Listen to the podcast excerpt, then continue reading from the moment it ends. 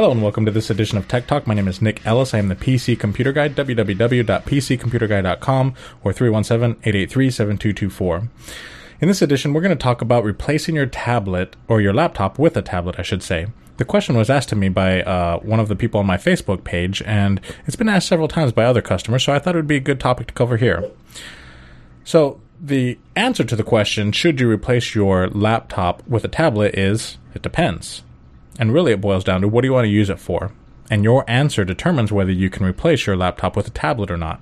And you have to answer this question honestly because people often tweak the answers to get the answer that they want, which is really doing a disservice to yourself. The first place that we're going to start in talking about this topic is the tablet weaknesses. This is the part that often is not apparent to the people asking the question.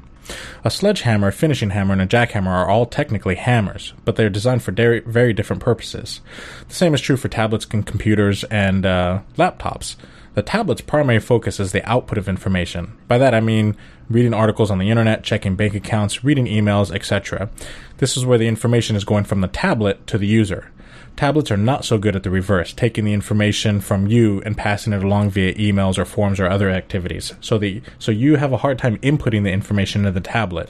As long as it's short and sweet, then it wouldn't be a problem. As long as you're writing something that's one line or two lines or something, but you wouldn't write a five-page thing on a tablet. It's just not really practical. Nor does it really have the software for that, which we'll get into in just a minute. So in essence, tablets are primarily one-way devices.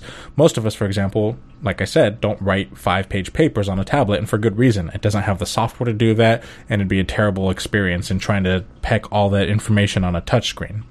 Tablets also have very limited processing ability, um, and they can't run all of the software that you're used to running. For example, you can't run Photoshop on a tablet or iPads. It's just not designed with the power or the purpose of running Photoshop or Microsoft Office or Outlook or a lot of games or Picasa or a ton of other applications that you might use on your computer.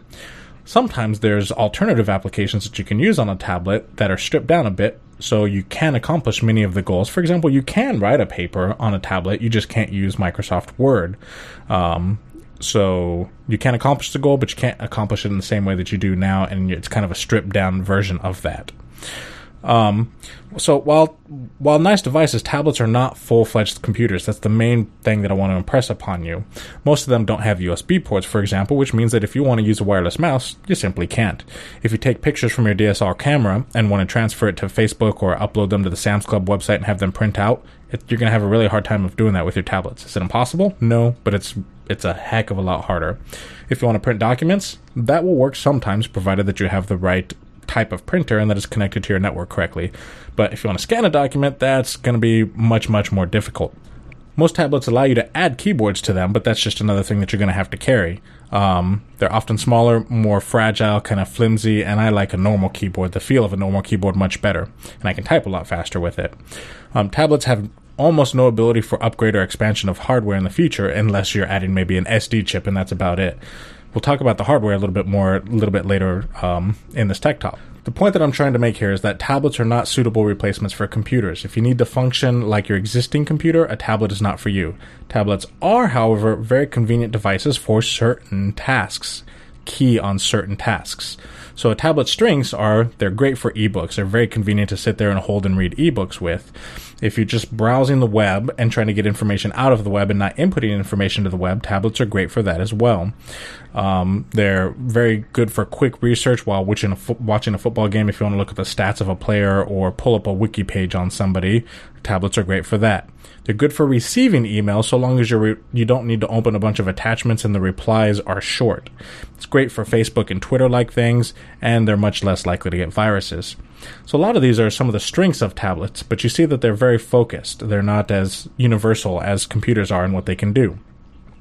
If these items are all you want to do and you don't want to expand beyond it and you're honest and say that I will have no use beyond that, then a tablet might be a great, perfect thing for you to replace your laptop with.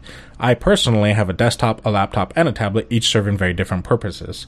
My desktop is my main base station. It's the worker. It's set up with dual screens and a good sound system and has 2.5 gig of, or terabytes of storage. Yes, I use more than 2.5 terabytes of storage. It acts as a video server for my entire house and all of that stuff. So my desktop is my main main thing. My laptop is my tool when I want to do some work, but I want it to be in a more convenient setting, such as sitting outside under the tree or something, or if I'm flying and I want to watch a movie that's on a on a CD or a DVD or something. Um, and then my tablet I use once in a while whenever it's within reach and I like to pull up a quick piece of information like a wiki article and I use it for ebooks to read uh, books on and occasionally to check emails. But as you can see, each tool has its strengths and its weaknesses. Um, some people have only the need for one of the above devices, and if that's the case, then you should choose whichever one's best for you. However, the answer to the frequently asked question, can a tablet replace my laptop? No, not really. There is an exception to this, and that's the Microsoft Surface Pro 3. Um, it came out around uh, June 26th or so. The exception is previous versions of the Surface before the, the Surface Pro 3 ran a special version of Windows called Windows RT. It ran this because it required a special processor and everything had to be what's called compiled differently. And with this RT, the previous Surfaces, you had to have special software designed specifically for that tablet. So it meant that you couldn't load most of the programs that you load on your regular computer with the previous ones. However, the Surface Pro 3 has an Intel i5 processor.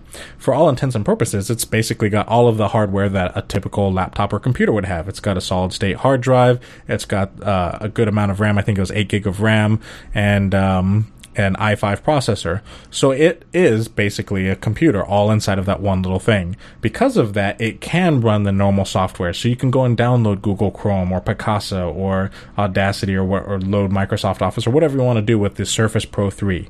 So the Surface Pro 3 tablet slash computer is the only exception as of right now that can function as a full laptop and that you can do all the things that you want to do. I, sh- I should say most of the things that you want to do.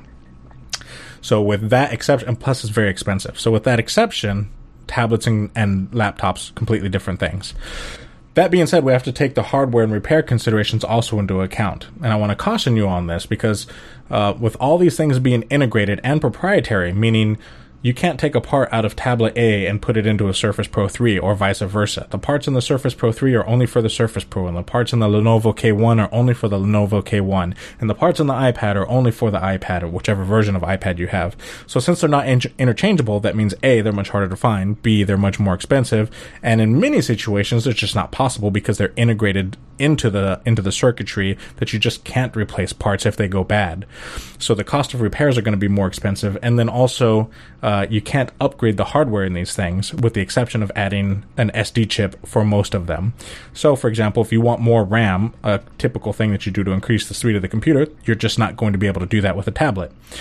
Now, if it's a normal tablet and you break it or something, then most of the time you just throw it away and you go buy another one. If it's one of these Surface Pro 3s or an iPad or something, you've invested a whole lot of money into it, and so you want to try to get it repaired, but only certain things can be repaired, and sometimes you still end up eating the cost. Whereas a desktop or a laptop, if the wireless module goes bad, you can replace it, no problem. The hard drive goes bad, it's easy to replace, no problem. So, these are some of the hardware limitations of having a tablet versus a laptop or a desktop computer. So, in conclusion, tablets are great and convenient devices, but they are no replacement for laptops or desktops. For the convenience, you trade a lot of capability both in the hardware and software. If you have only just the minimal needs, the things that I talked about earlier, in what you want out of a computer, then a tablet may be fine for you. But for the average user, trying to switch to a tablet exclusively when they're used to using a computer is going to be a nightmare. It's going to be very frustrating, and you're going to end up back with a laptop or a desktop. Modern tablets are extensions of the computer, not replacements of the computer. Well, thank you for listening to this edition of Tech Talk. Again, my name is Nick Ellis. I am the PC computer guy here in Indianapolis, 317-883-7224, uh, web www.pccomputerguy.com. You can also find us on Facebook where this question was asked at facebook.com slash pccomputerguy. Until next time, thanks for listening.